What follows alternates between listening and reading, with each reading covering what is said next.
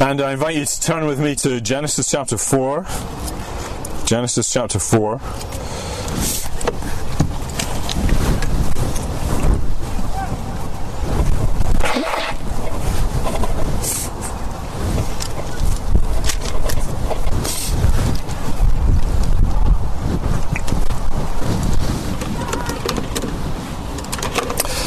And uh, I'd like us to to read the whole chapter. Ugh, too many cables here.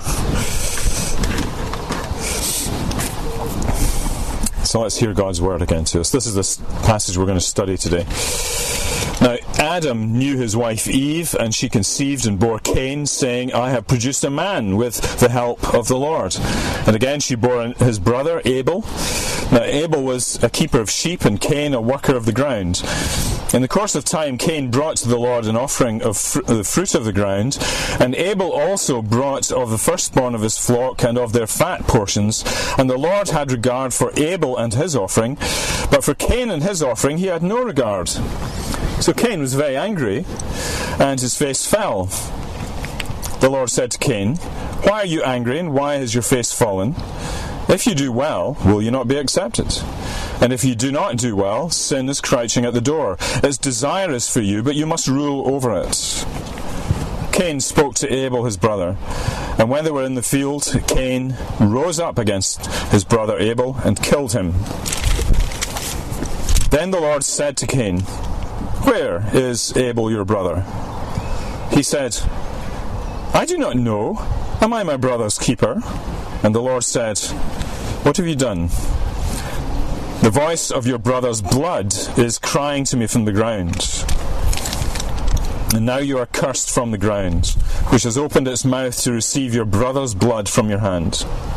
When you work the ground, it shall no longer yield to you its strength. You shall be a fugitive and a wanderer on the earth. Cain said to the Lord, My punishment is greater than I can bear. Behold, you have driven me today away from the ground, and from your face I shall be hidden. I shall be a fugitive and a wanderer on the earth, and whoever finds me will kill me. Then the Lord said to him, Not so. If anyone kills Cain, vengeance shall be taken on him sevenfold.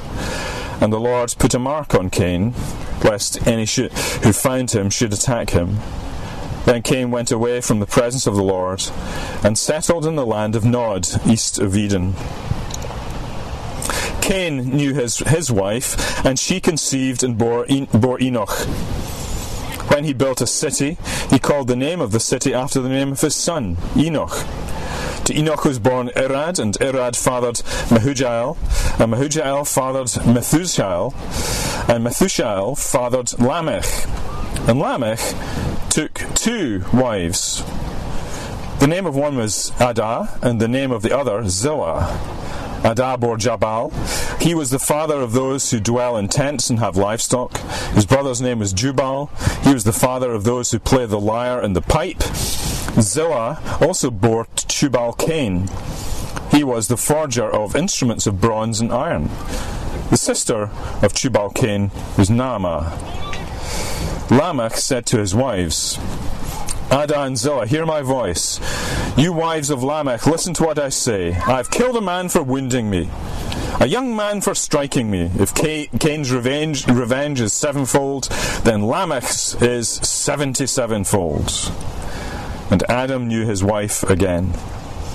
And she bore a son and called his name Seth, for she said, God has appointed for me another offspring instead of Abel, for Cain killed him.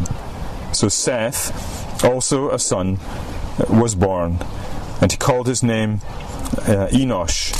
At that time, people began to call upon the name of the Lord.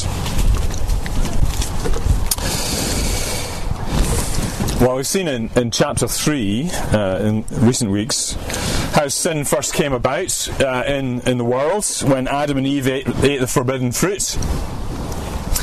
And we've uh, noted how that was a, a, pivotal moment in human history. Uh, but here's the thing I, I, wonder if, if there are some people who, who still harbour this idea. They might think, well, you know, how is it that um, you know such a small thing can be so pivotal to the whole of human history. I mean, how can eating a fruit be so bad? And it's only a fruit, isn't it? Who cares? Uh, we eat fruit every day, or at least we should.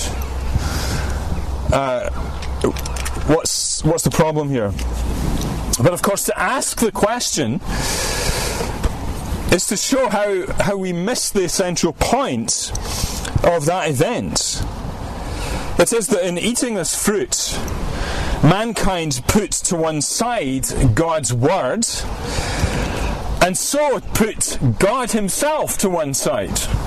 It was an act of rebellion against God. And here's mankind saying, I can do as, as I desire. Whatever God has said, I will do what I want to do, and I'll do it uh, without really thinking about Him. And so you, mankind has chosen to ignore God. And that's the attitude that's the real tragedy in the eating of the fruit because it resulted in alienation of mankind from God. And that gap that is now formed between man and God can no longer be bridged simply by being obedient. And that's the whole point of the uh, uh, the uh, Adam and Eve being cast out of the Garden of Eden, and uh, that guard of cherubim being set at the gates at the eastern side, preventing anybody getting to the tree of life. That the way to the tree of life is lost through obedience. And Adam and Eve are cast out and separated uh, from God. Now, as we come to this chapter, chapter 4, we see how the sin that's now in the human heart propagates in a couple of ways. One way is that it propagates down the generations. And we'll see that uh, as, uh, as Cain is uh, affected and his family subsequently is affected. But the other way is simply the sheer intensity of the spread of sin within Cain himself, within mankind himself because Adam, uh, Cain is, is not simply guilty of eating a fruit now, but he is. What we find here is welling up within within Cain are all the fountains of anger and malice and envy and deceit that result in the murder of his brother Abel.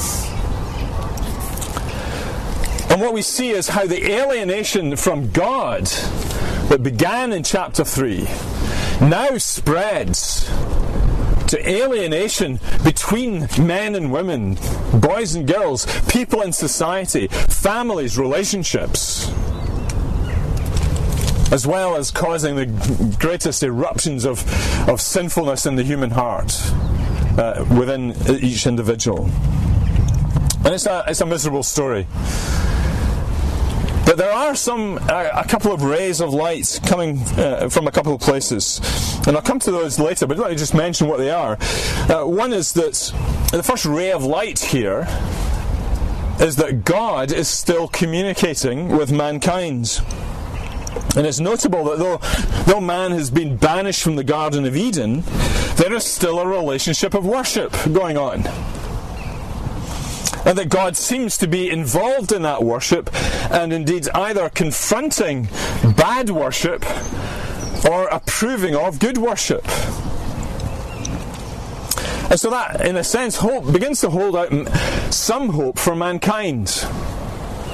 And then the other ray of hope comes from how Eve expresses her trust in this God. So in verse 1, I have produced a man with the help of God, of the Lord. And then in verse 25 again, God has appointed for me another offspring instead of Abel, for Cain killed him. But you see the centrality of her in her thinking of, of God being involved in the production of her children. And so we'll look at that more at the end. But for now, it's very important that we walk through this event with Cain and Abel and and examine what is going on in Cain's heart. So, four headings about sin and its manifestation, and then a final heading thinking about the hope of the believer. So, here's the first heading about sin. Uh, and let's just think generally now about where uh, temptation comes from.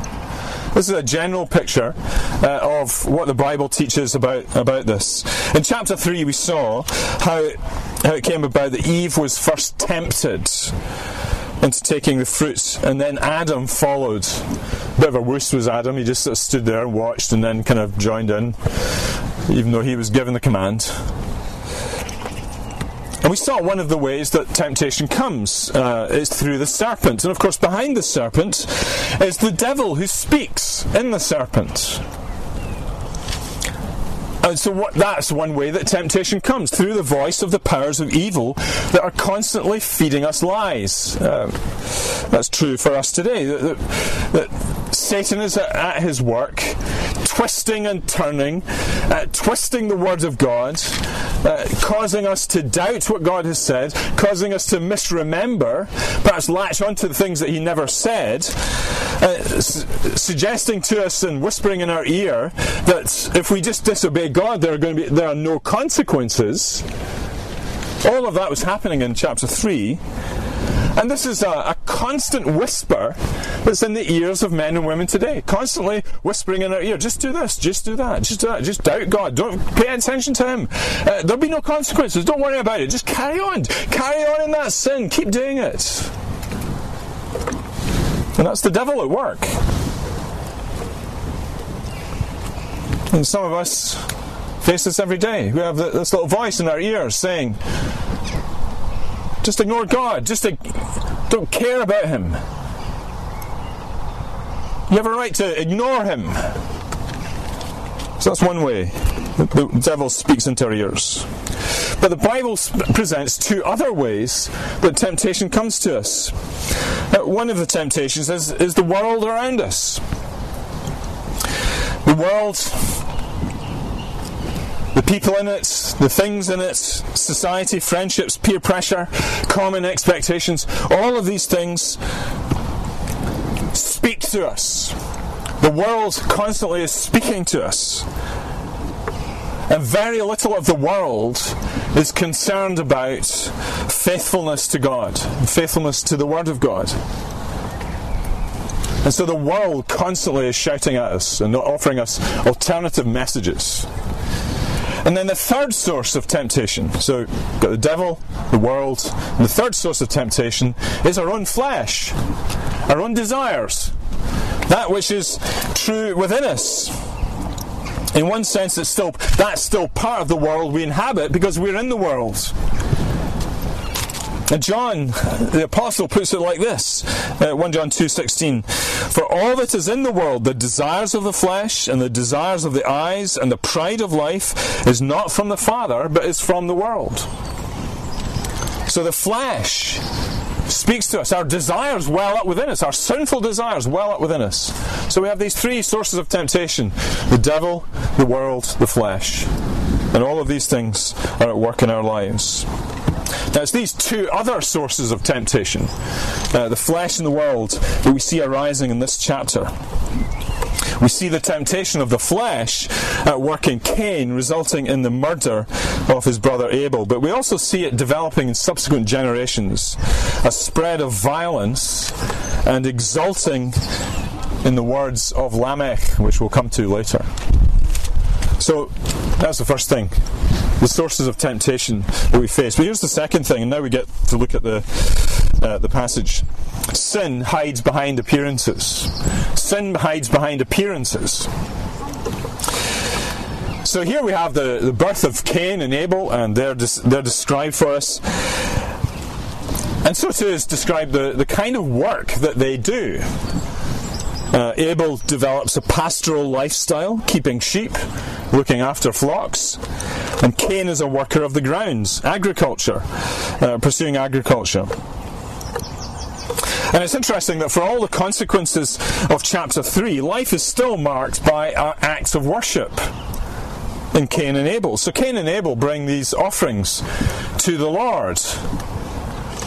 Cain brings the fruit of the ground and his labour And Abel brings the firstborn of his flock, the, the fruit of his labour.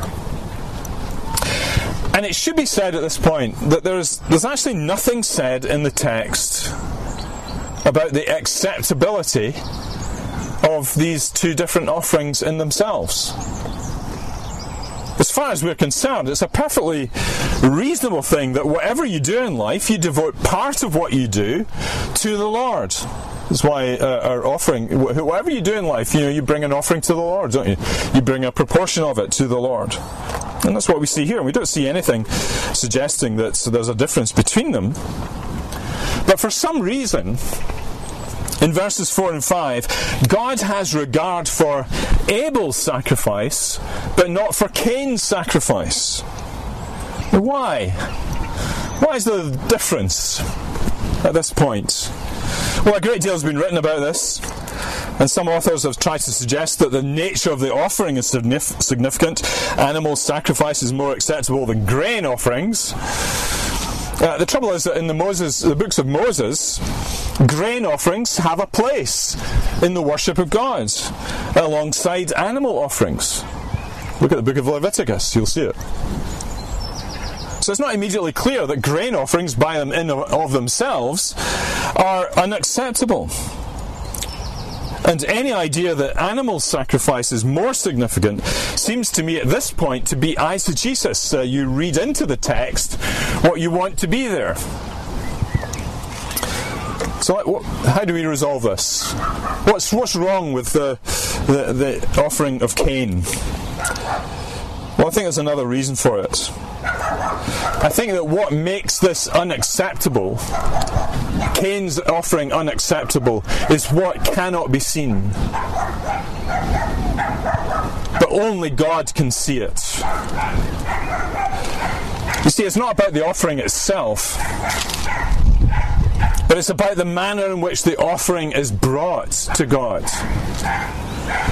actually what's in view to God and not to outward appearances is whether or not there is an attitude of faith and trust. And I think this becomes clear when you read, begin to read the New Testament uh, understanding of what Abel was doing. Uh, Hebrews 11, verse 4. By faith, Abel offered to God a more acceptable sacrifice than Cain, uh, through which he was commended as righteous, God commending him by accepting his gifts. And, though, and through his faith, though he died, he still speaks. You see, the big difference between Abel's offering and Cain's offering is that Abel came in faith and offered in faith and trust and repentance. But Cain didn't. He just made the offering, he just went through the motions of making the offering. And to God, they are radically different things. And that's a vital truth for us to understand today. I wonder how many people, I'm talking generally here, I wonder how many people come to worship on a Sunday supposedly to offer a sacrifice of praise and thanksgiving to God. But in their hearts, heart of hearts, the complete opposite is happening.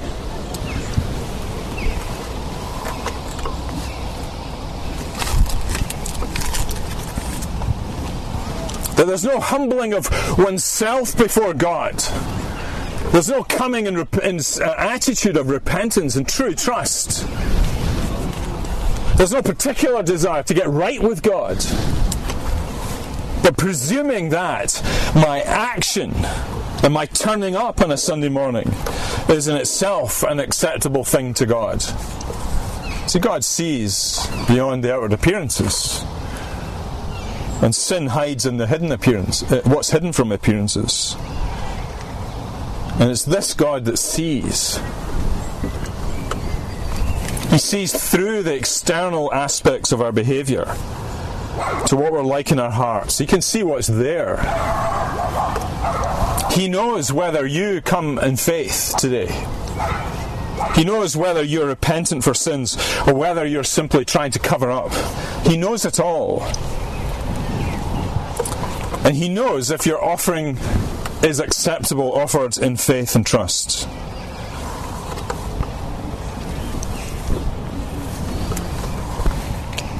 And he loves people who come in faith and trust. He sees past all the sinfulness that taints everything we do, and he loves it. And he accepts you and I as righteous when we come to him in faith. This is our God. Now, some people might feel a bit angry at their being bothered that if they come to worship God, then somehow it might not be acceptable to God. They might feel angry at the suggestion of that.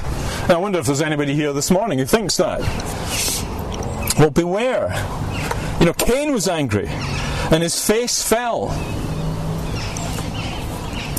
And for Cain, there's no humbling of himself before God and asking what he needs to do. He just gets angry with God.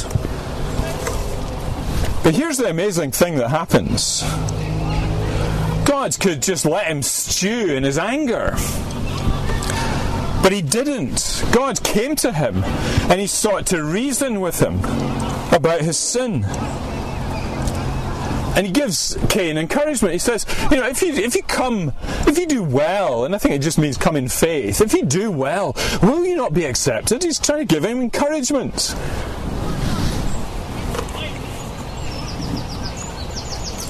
But then he gives a warning as well. You know, sin is crouching at your door. It's like a lion waiting to pounce and take you, but you need to rule over it, Cain. You need to rule over it. You need to resist temptation, re- resist your anger, indeed repent and come in faith. So, an encouragement and a warning to Cain. How gracious is God that he does this. And how many people have turned away the, the goodness and the grace of God because they believe they have a right to the access of God, a right to His blessing, a right to fellowship with God and His people, only to find that these things are not forthcoming because they've hung on to the sins of their hearts and the pride of their hearts, believing they have a right to be angry. Sin hides under the surface and is hidden from view. But here's the third thing: anger gives uh, anger gives way to murder. Those encouragements. There's this appalling outcome that uh, Cain speaks to his brother or talks about it to his brother. And you'll notice a sequence of events here that begins with bad worship, that results in anger, and culminates in, in murder. You see, the origins of this terrible sin are actually spiritual but to do with your relationship to God. And that's true of any sin. It can all be traced back to the kind of relationship you have with God. And it's from this that things begin to go badly wrong.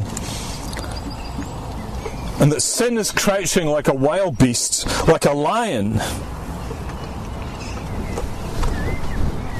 And Cain cannot control it. He does not want to. And he rises up and kills his brother. And so God comes to him with this question that, you know, God knows the answer to. Where's your brother? And notice that in Cain there is no there's no remorse, no regret, no repentance. You can see it from his reply. He says, "I don't know. That's a lie." He knows exactly where he where the blood of his brother is. He's lying in a pool of blood somewhere. He's left him there. He knows exactly where he is. And then he gives this kind of somewhat cynical and aggressive answer to God Am I my brother's keeper? Of course, God knows exactly what's happened.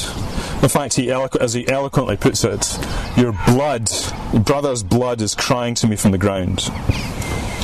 I have seen exactly what you've done, and no matter how you try to cover it up and lie and plead ignorance, I know what you've done. And there is always evidence to God of your sin. It always comes before God. Sin always comes before Him. And what God does with Cain is He exercises judgment. And this judgment is that he will forever be a wanderer. He will ever be a wanderer. His working the ground will come to very little. He will struggle in life. And in the end, he goes to the land of Nod, not to the land of sleep. Because Nod basically means the land of wandering. And he, he's going to have a life of wandering. A wilderness, a desert, a life that is marked out by as though it was a desert. This is what happens to people who hold on to their sin and don't come to God. Life always ends up in a desert, unsatisfying, unproductive, useless. And no matter how we try to grasp onto significant things that people have done in their lives at, at their funerals, for those who have simply ignored God, their life is a wilderness and a desert. So anger is given away, given way to murder. But fourthly, and briefly, I just want to notice with you how sin propagates down the generations. In verse 17, we get this um, genealogy of Cain. And in passing, we see the expansion of various skills. Under Adah, the keep, uh, we see keepers of livestock. Uh, we see the growth of the arts under Jubal. We see the development of metalworking uh, under Tubal, uh, Tubal Cain. And these are interesting cultural developments that happen in the earliest days of humanity, uh, all entailing good things. You know, it's, it's good to keep flocks, it's good to have the arts, it's good to develop metalwork and technology. All of that's really important and useful. And it's a big picture, I think, of the advancement of human culture. But what we need to realize is that culture is no savior. Culture is no savior of mankind. Many people have believed that. If we could just uh, become more cultured, if we can just educate ourselves and civilize ourselves, then life will be so much better.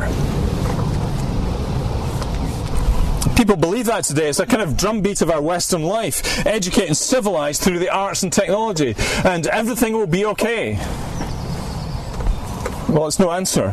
just look at a couple of things that happen as culture is developing. In verse 19, we see the first recorded breakdown of the God appointed order of marriage between a man and a woman. Uh, Lamech takes two wives he decides to jettison God's order. And then notice in verse 23, Lamech not only seems to engage in violent behavior, but his song revels in the fact that he is violent and he will carry out judgments on those who oppose him. Adah and Zillah, hear my voice, you wives of Lamech, listen to what I say. I've killed a man for wounding me, a young man for striking me. If Cain's revenge is sevenfold, then Lamech's is seventy-sevenfold. You come against me, and then there'll be seventyfold, sevenfold uh, retribution. That's what Lamech is saying. Pride. You see? Pride, re- rejoicing in violence. Cain was angry and defensive against God. But Lamech is now proud and vindictive to all those who cross his path. What a mess. What a mess. So, do you see how the, the eating of our fruit in chapter 3 has opened the door to the worst excesses of the human heart? And this is a pattern that's replicated at every uh, level of human society, whether as nations uh, as, or as individuals. No God consciousness, pride, arrogance, making sin a virtue and the subject of songs. And a civilized culture cannot, cannot stop any of that. It should be no surprise, therefore, to realise that one of the most cultured societies in the Western world in the 20th century gave rise to the most appalling regime of mass murder the world has ever seen. So this chapter gives a warning to each one of us that we are made for relationship to God. Not a relationship constituted by religious activity, but expressed in heartfelt faith in God and repentance for sin. Without this, there is only the wilderness of judgment. Well, our final point leaves us with an indication that even in this terrible situation, uh, that mankind finds himself in, there are still signs of hope. And it comes through Eve. For here we see the hope of the believer in a sinful world. So I noted at the beginning that, uh, and at the end of the chapter, Eve invokes the name of the Lord. In verse 1, she recognizes that even though the curse of death is upon her, uh, in the birth of her son, the Lord gives help. And is, of course, a reminder that the way to the tree of life is now barred to her. Though that's true, God has not completely withdrawn from her, but is still active and present in her life. And of course, it's a reminder to all people today that God continues to act in grace towards sinners, even to, even to sinners, in what is called common grace. God is patient with all men and women, and He continually pours out His goodness to men and women. And then we find at the end of the chapter, Seth is born to Adam and Eve. And once again, Eve says, God has appointed for me another offspring instead of Abel, for, for Cain killed him. And the wording here is interesting. In verse 1, Eve says, God helped me to produce a man. But in verse 25, God has appointed me an offspring, literally a seed. And it's as though Eve, uh, through all this, remembered the promise made to the serpent in 315, which she overheard. Do you remember? I will put enmity between you and the woman, between your seed and her seed. He shall bruise your head, and you shall bruise his heel. There's a promise about one, a seed who will come. Now, Eve doesn't know when that seed is going to come. But here's another seed, Seth. And God seems to be at work in her life.